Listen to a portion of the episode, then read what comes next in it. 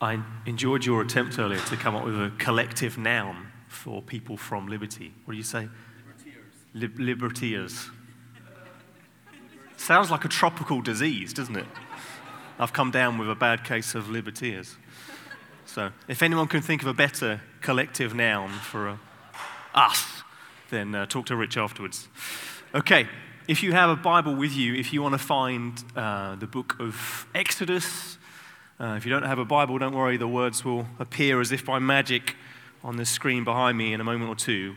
Uh, we're in chapter 31 of the book of Exodus today, uh, and we're going to read the, the second half of that chapter um, from verse 12 onwards. So let me read this and then I'll pray. It says, The Lord said to Moses, You are to speak to the people of Israel and say, Above all, you shall keep my Sabbaths, for this is a sign between me and you throughout your generations, that you may know that I, the Lord, sanctify you.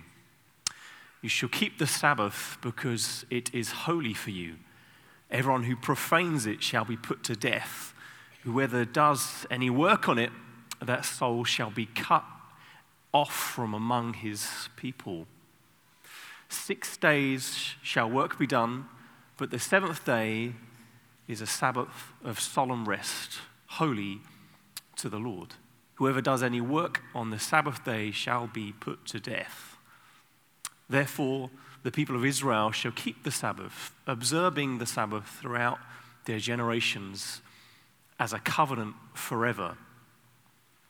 It is a sign forever between me and the people of Israel that in six days the Lord made heaven and earth, and on the seventh day he rested and was refreshed. Let me pray. Jesus, we thank you so much uh, for your gift of rest, that in you we find rest, the rest that we're all searching for and that we all need. And I just want to pray for everyone that's come through these doors this morning that feels tired, um, maybe tired from just busyness or physical labor, or maybe you feel tired and you don't really know why because you feel like your diary isn't that busy, but somehow you just feel emotionally worn out. I just pray that all of us this morning would know your rest, not something we just manufacture, not like a, uh, a kind of a, a, bit of a spiritual high that we can leave on today, but we want to know a real deep rest that we can only find in you. So I pray, Holy Spirit, would you be at work in all of us this morning, leading our hearts to you, drawing us ever closer to you, we pray. In Jesus' name, amen. Amen. I want to start with a bit of a philosophical question this morning and ask us who owns time? Who owns time?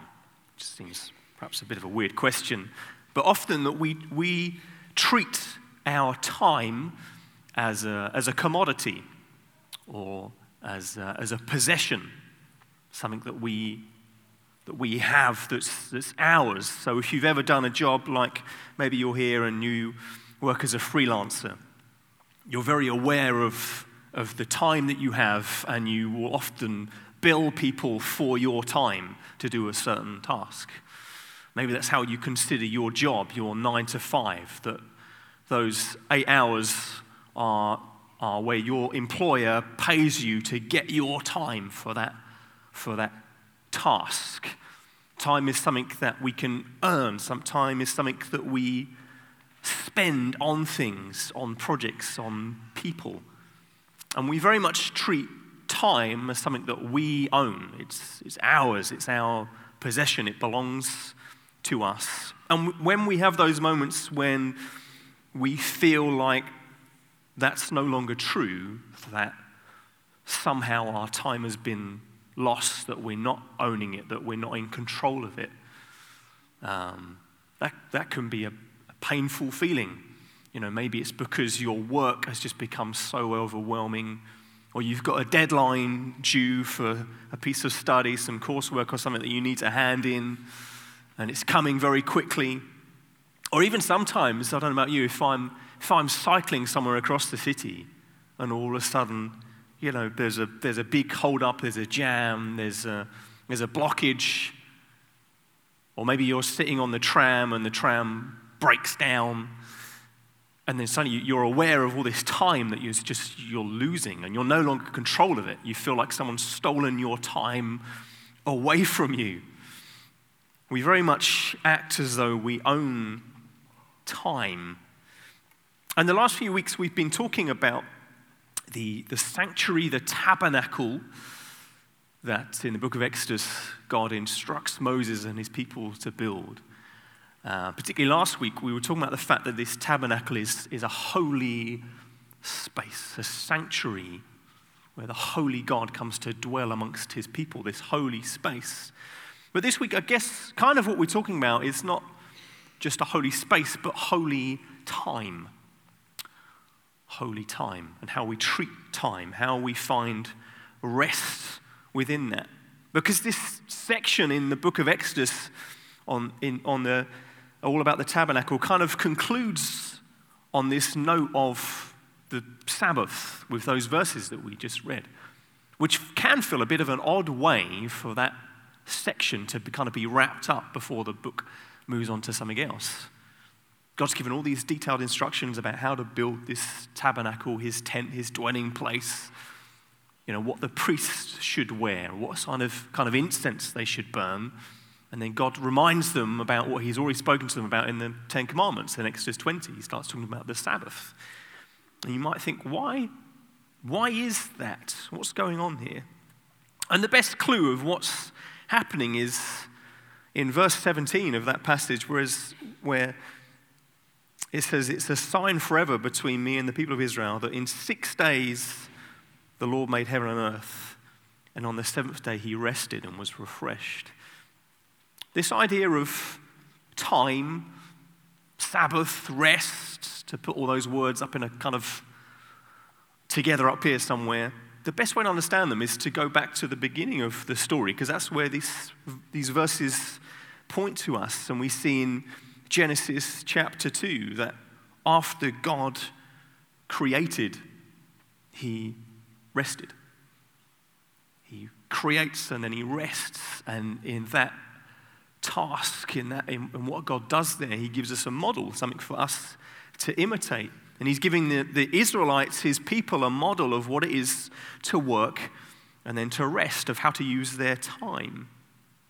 And the, if you remember, when, as we've been going through these verses, this whole section on the tabernacle of God's house, his dwelling place, his sanctuary, that through it you have this theme of creation working through the whole story that as the people would have, or as the high priest would have walked through the tabernacle, there would have been lots of reminders of the Garden of Eden as he walked through.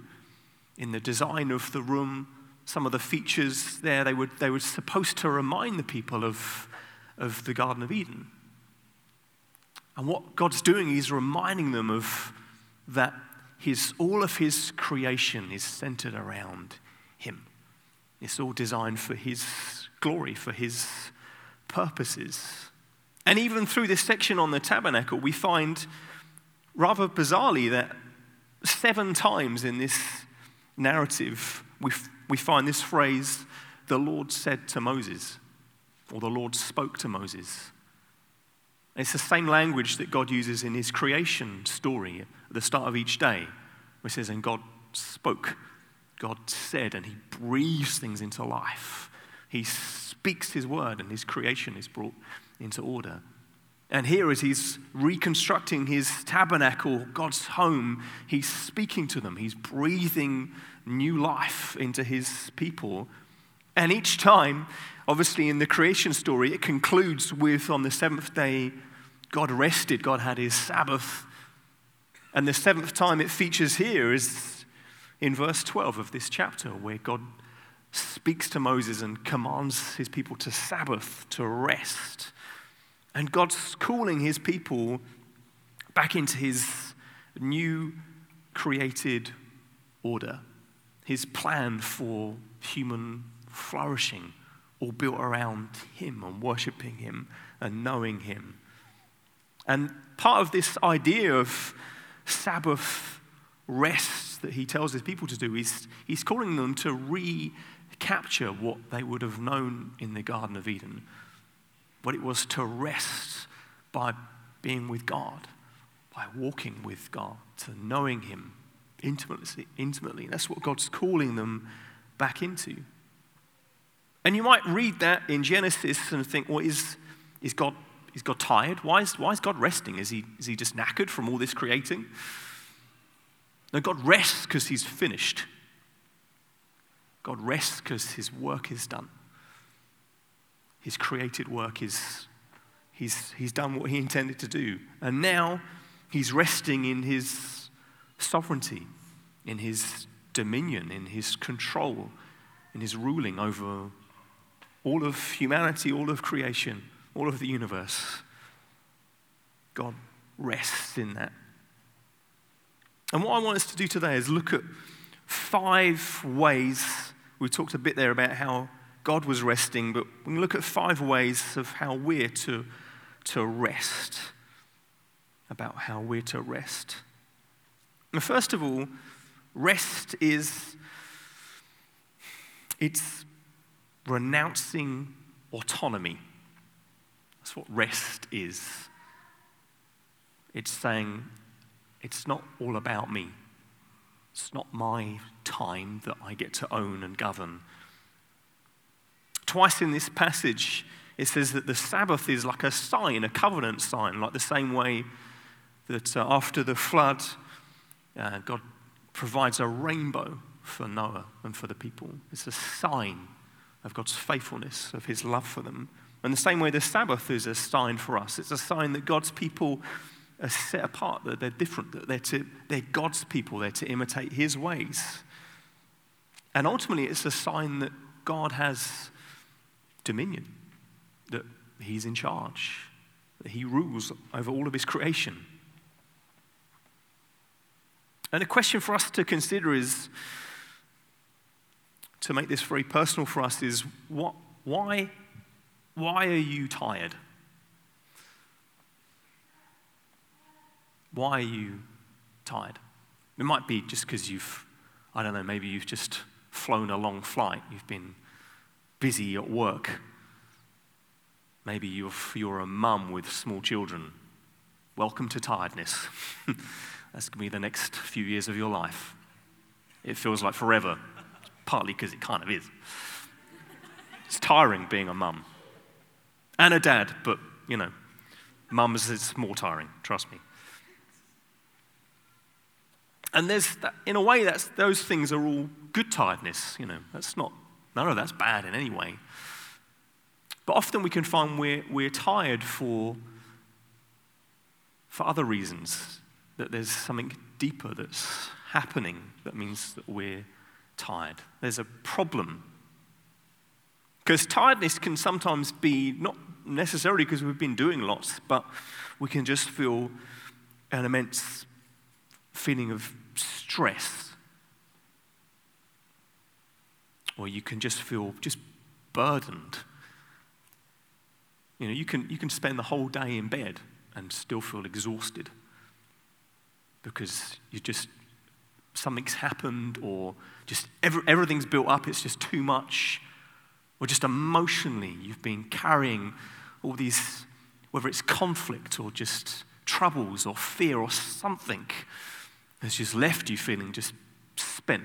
You don't have any energy for anything. You don't want to see anyone. Maybe even getting here today was a massive effort for you.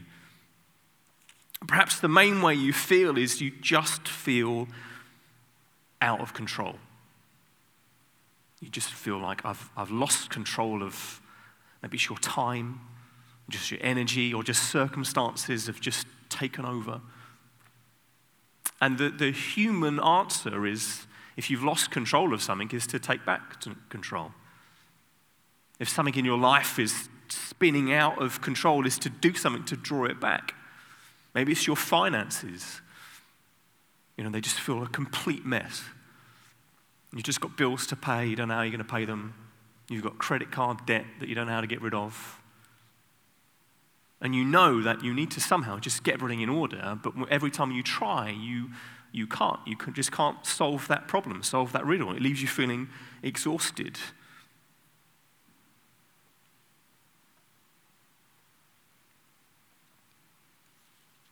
And the thing is, we, we want to try and regain control of those situations. Or when you know you've just been incredibly busy with your work, you'll deliberately you'll try and carve out some time just to, to rest so you can kind of take back control of the tempo of your life, the busyness of your life.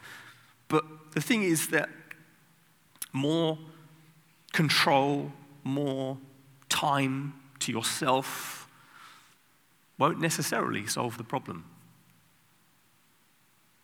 You could spend the evening watching Netflix, but Netflix isn't Jesus. It won't fix you. Those things that we try and do to find rest often don't work. Because the answer to a lack of rest is it's normally more than just stopping. Although stopping's good, that's partly what this whole idea of Sabbath is about, is carving out time to stop, to, to cease. But normally just stopping won't fix the deeper issue of what's going on in your heart. Because really, for the, the Israelites, the people in this story, the Sabbath rest was about stopping, but at the same time, it was about recognizing who has dominion. That's why it's all wrapped around this creation story. It's not just about stopping and ceasing, it's stopping so you can recognize who's in control and also recognize who isn't in control. You renounce your autonomy. Oh, goodness, I can't fix this situation. I need God. That's what it really is to rest, is to take your eyes off of yourself and these demands. And, and that's what we do when we try and rest. We try and take our eyes off of ourselves, but we use kind of escapism to do that. This thing or that thing, these distractions.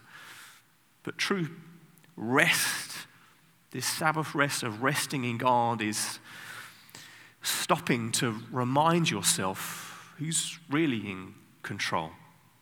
That's the best way to start with rest is to renounce any autonomy that you have and put your trust in his sovereignty, in his dominion, in his control. The second way we rest is to know God. Resting is knowing God. Because there's some funny verses that you probably noticed as we read through this passage where it says, Whoever does any work on the Sabbath day shall be put to death. Sounds a bit harsh to our modern Western ears, doesn't it? If you work on the Sabbath, you know, bad news for our setup team this morning. Sorry, guys. Working too hard. Game over. And you might think, oh, the punishment doesn't really seem to fit the crime. And for you, maybe if you're here and you're not a believer in Jesus, that might just be proof to you that this God, if he does exist, is angry and violent and is bad news. But what's going on in this passage is that what God's saying to his people in that by disobeying his command here, it's not that they're just not Sabbathing. What they're doing is they're denying God. Because they're saying, I trust in myself, not in you. I don't need you. That's why the punishment seems harsh and seems out of place. But God's saying, Well, you, you turned your back on me. We might not be under this, the, the law of this in the same way, but also we, when we don't rest properly, we're not just making lives more difficult for ourselves, we're, we're turning our back on God. Because we're saying, well, I don't, I just, the problem here needs me to work harder to fix it. It needs me do, to do certain things to kind of bring it all back into order. But you can't, you need God to properly reorder your life. You need Him to be able to properly rest. Because obedience to God is never at our expense. Obedience to God is never at your expense. And yet we often think of it as though it is. You know, we can think about it when, you know, Rich was up here a few minutes ago talking about money. And every time you hear a, someone on a stage in a church talk about money, you might just want to switch off because you think, well, that's just all the church want anyway. They just want my wallet, they just want my cash and something in your heart will, will oppose it and you'll stand against it. And particularly if you're struggling with your finances, you might think, why, why will me giving money away fix my financial problem? It's an important question to ask. For me and Joe in our family life, we face that question lots and lots, where we see our regular monthly giving going out of our bank account each month. And then we see the deficit at the end of each month. And we've had seasons of our life where they've looked exactly the same. it's been, well, maybe should, we should just stop giving then, and then we won't have this problem. Seems quite a logical thing to do. But obedience to God is never at your expense. Because He's not just this genie in the sky who's come to fix your bank account, He's come to give you and bring you so much more. And you'll find as, as you're obedient to Him, it's not necessarily an immediate fix that comes, but over the course of your life, you will find goodness will follow.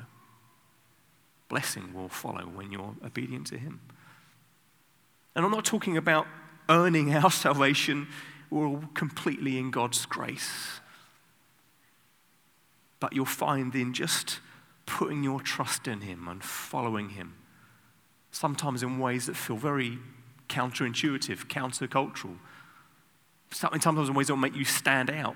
Sometimes in ways that will feel hard and challenging. You'll find God's blessing will come. His goodness will come to you as you follow Him.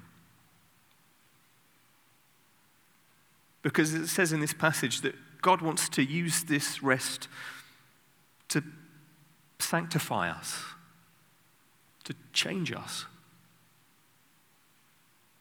That's what it's there for. It's an, an opportunity for God to break in and to remold us, to reshape us.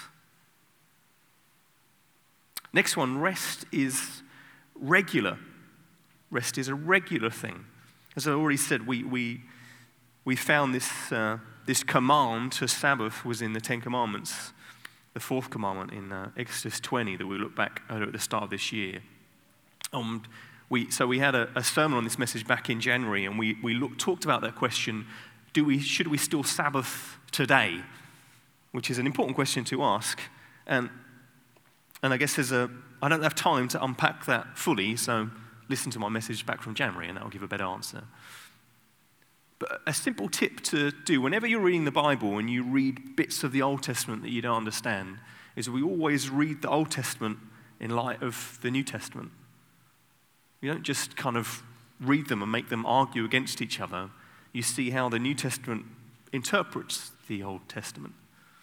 And when it, on the issue of the Sabbath, we find that we're, we're no longer under the requirement of this command in the same way. You're no longer under the law. It doesn't mean the law is bad or wrong, but we're now a people who are under a new covenant, this covenant of grace. It talks in, in uh, Colossians 2 about how the Sabbath was a, is a, a shadow, but the substance we find in Christ. But if, if we want to just argue about, because different Christians will have different perspectives on this, and we could get into a disagreement about should we Sabbath today and how we should Sabbath. But perhaps the best question to ask is not do I have to, but rather, I get to. Because Sabbath is a gift. Not necessarily, you don't have to interpret it in the way the Jewish people do now or how the Israelites did then, but to regularly rest is God's provision to you. It's His wisdom that we should receive as a gift because God wants to do us good. It's a command for our benefit. And you might have lived in a family or, or been part of a, a church community where the idea of Sabbathing became, became a duty, but it's supposed to be a delight. To rest in God is supposed to do you good. And the main reason that regular rest does you good is it's, it's good to have a regular reminder of reality. You need that, a regular reminder of what's actually true. That's why God invented sleep. To every day remind you that you're limited, that you're flawed, that, that you don't have unending reserves of energy, and to remind you that you're not God. Every time you feel tired and you go to bed, it's a reminder that you're not in control, that you're not God, and that you need sleep, you need rest to recover. It's God's, it's God's gift to you. And the same is true for taking a weekly break. That's why we gather here on Sundays to worship. It's a, it's a regular reminder to your soul of what's really true. That's what we want this church gathering to be every Sunday. Because it might be the, perhaps the only thing, or very, one of the very few things that you hear in your week that's really, really true. That's ultimately true. Because you might come in here, again, if you're an unbeliever, you might come in here and think this is all just a delusion, that we're all just crackers. No, this is the closest thing to reality that you'll experience this week. Coming back to the gospel, coming back to Jesus, who he is, what he's done for you. That's, that's real, that's true.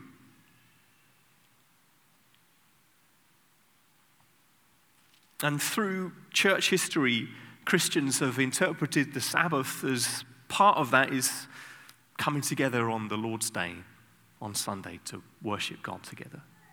That's what the Sabbath was there for, so the Israelites could worship God. And it's very difficult as a pastor to, to stand up and tell people that they need to come to church more because that can sound very legalistic. Come on, guys.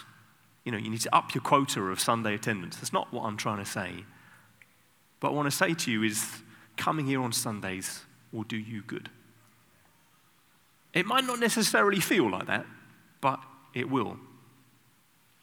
That listening to people like me standing up here and talking about the Bible will do you good. And it might be you wake up tomorrow morning and you don't remember a word I said. Okay, join the club. Right, I often feel like that. Seriously. But you know, over the course of, if I asked you what you had for breakfast on, I don't know, Tuesday eight months ago or seven years ago, you probably wouldn't be able to remember. Unless you have the same thing for breakfast every day, you know, Weetabix. But most of us can't remember what we had for lunch on this day two years ago. But you know that regularly eating does you good, right? Regularly just feeding does you good. That's what happens when you come to church. You're just feeding on God's word. That's what happens when you wake up and you open up your Bible and you regularly feast on the word of God or feed your soul. And sometimes we can feel like attending church on Sunday or regularly reading our Bible or regularly praying just sound like hard, legalistic, cold, boring things to do. No, they're life giving things. Feast on the Word of God. Gather together with His believers and feast together on the Word. Worship Him together, and it will do you good. It will. And there'll always be a nagging voice in your head telling you to stay in bed. That's a lie. It is. Coming here will feed your soul, and you'll find rest as you do it. Sabbath rest. Rest is also freedom. In Deuteronomy 5, it says, You shall remember that you were a slave in the land of Egypt, and the Lord your God brought you out from there with a mighty hand and an outstretched arm. Therefore, the Lord commanded you to keep the Sabbath day. God told the Israelites to keep the Sabbath to remember that He rescued them, that they were slaves and He brought them out. And when we gather together to worship God together, when you rest, it's a reminder that He's rescued you as well. Because maybe that's, perhaps you feel a bit like that today. That this whole idea of rest is, ah, I guess you, you feel like you're caught in a, a tyranny of tiredness. You feel enslaved to it. Maybe to your work, to your career, to your studies. You, you feel like you're locked to it. You feel like you're a slave in that place. And you, you're desperate to find freedom from that feeling. You're desperate to escape from that haunting emotion. And you can find freedom from that. But as we've already said, that your freedom, your liberty, it, it won't be found by you taking back control. It won't. It won't be found by you escaping, but in submitting, in relinquishing control. About coming to God and saying, actually, you're in control. I want to find my rescue, my freedom, my liberty in you. Because for all of us who are believers in Jesus, we're no longer slaves. That's why we've been reading through this book of Exodus over the last couple of years. So we can keep reminding ourselves that we've been rescued.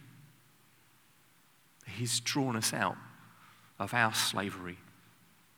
That there wasn't an evil Pharaoh, but he still has rescued us from evil, from sin. In Jesus Christ, He's rescued us and He's drawn us out to draw us into His plan and His purposes. And yet, you can still live like a slave even when you're free. We have freedom, but so often we return to our old ways and we find ourselves living like slaves again.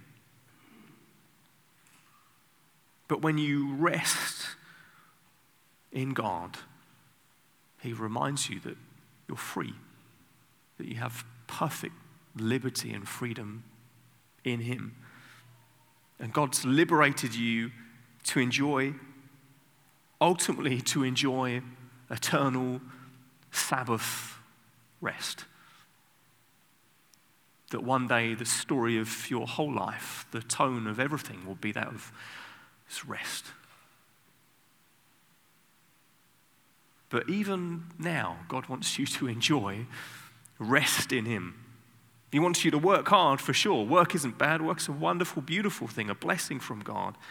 But He wants you to find rest, freedom in Him. Finally, and fifthly, rest. Rest is refreshment. It says that about God here that after He created on the seventh day, He rested and was refreshed.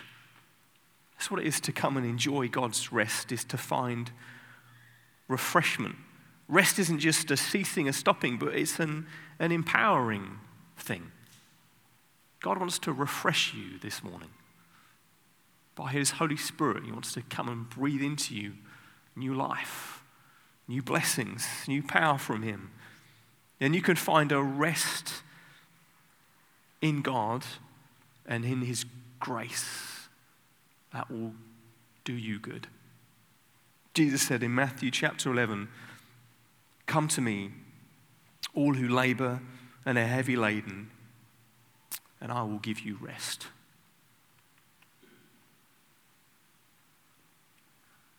You can come to Jesus this morning, maybe even just for the first time, and you can experience his rest. Rest for your soul. Rest for all those that deep sense within you of exhaustion and tiredness, conflict. You can find rest in him. Doesn't mean that God comes and just fixes all your problems straight away. But you can find rest in him. We finish with a, looking back to John chapter 19. In John 19, you can read the story of Jesus' death and resurrection.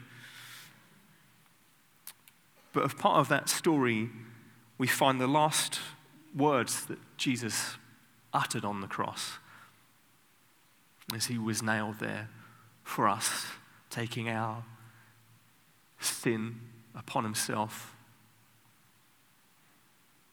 bearing the wrath of God on our behalf. It said that his final words were, It is finished. And he didn't just mean that that act of him dying was finished. He meant that this battle that's warring in all of our souls is finished. That death is beaten, Jesus has overcome. That the anguish you can feel within you, maybe you're carrying, maybe the thing that's causing you unrest is you're just carrying guilt and shame, deep sense of unforgiveness in your heart. And Jesus says, It's finished. You're free from that. You can find perfect freedom in Him. What I'm trying to say is that the rest that you ultimately need is to look to Jesus and see that He's won for you not only eternal rest in Him, but rest and refreshment for now He wants to come and bring refreshment to your souls now.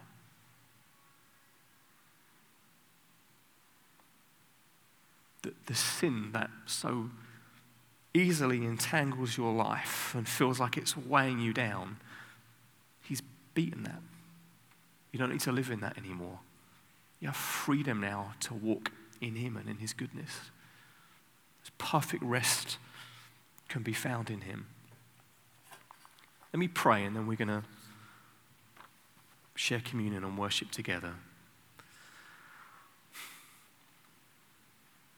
Jesus, we,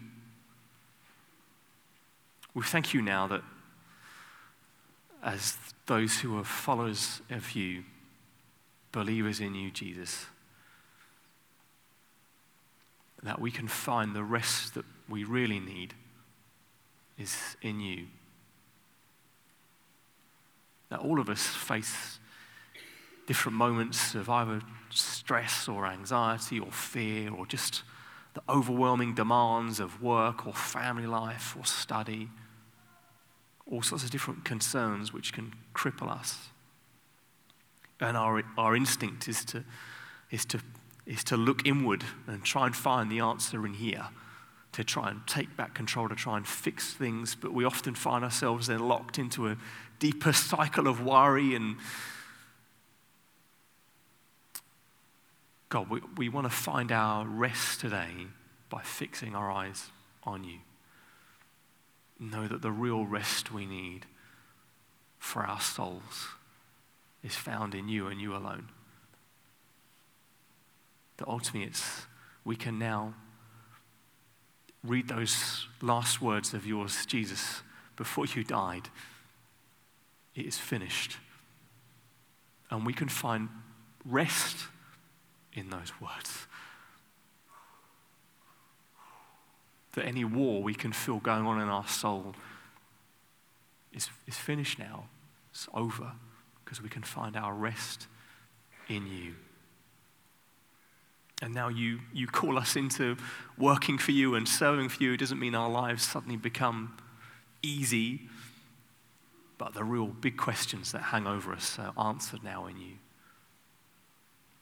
I just pray, Holy Spirit, that each one of us here right now would just receive your rest.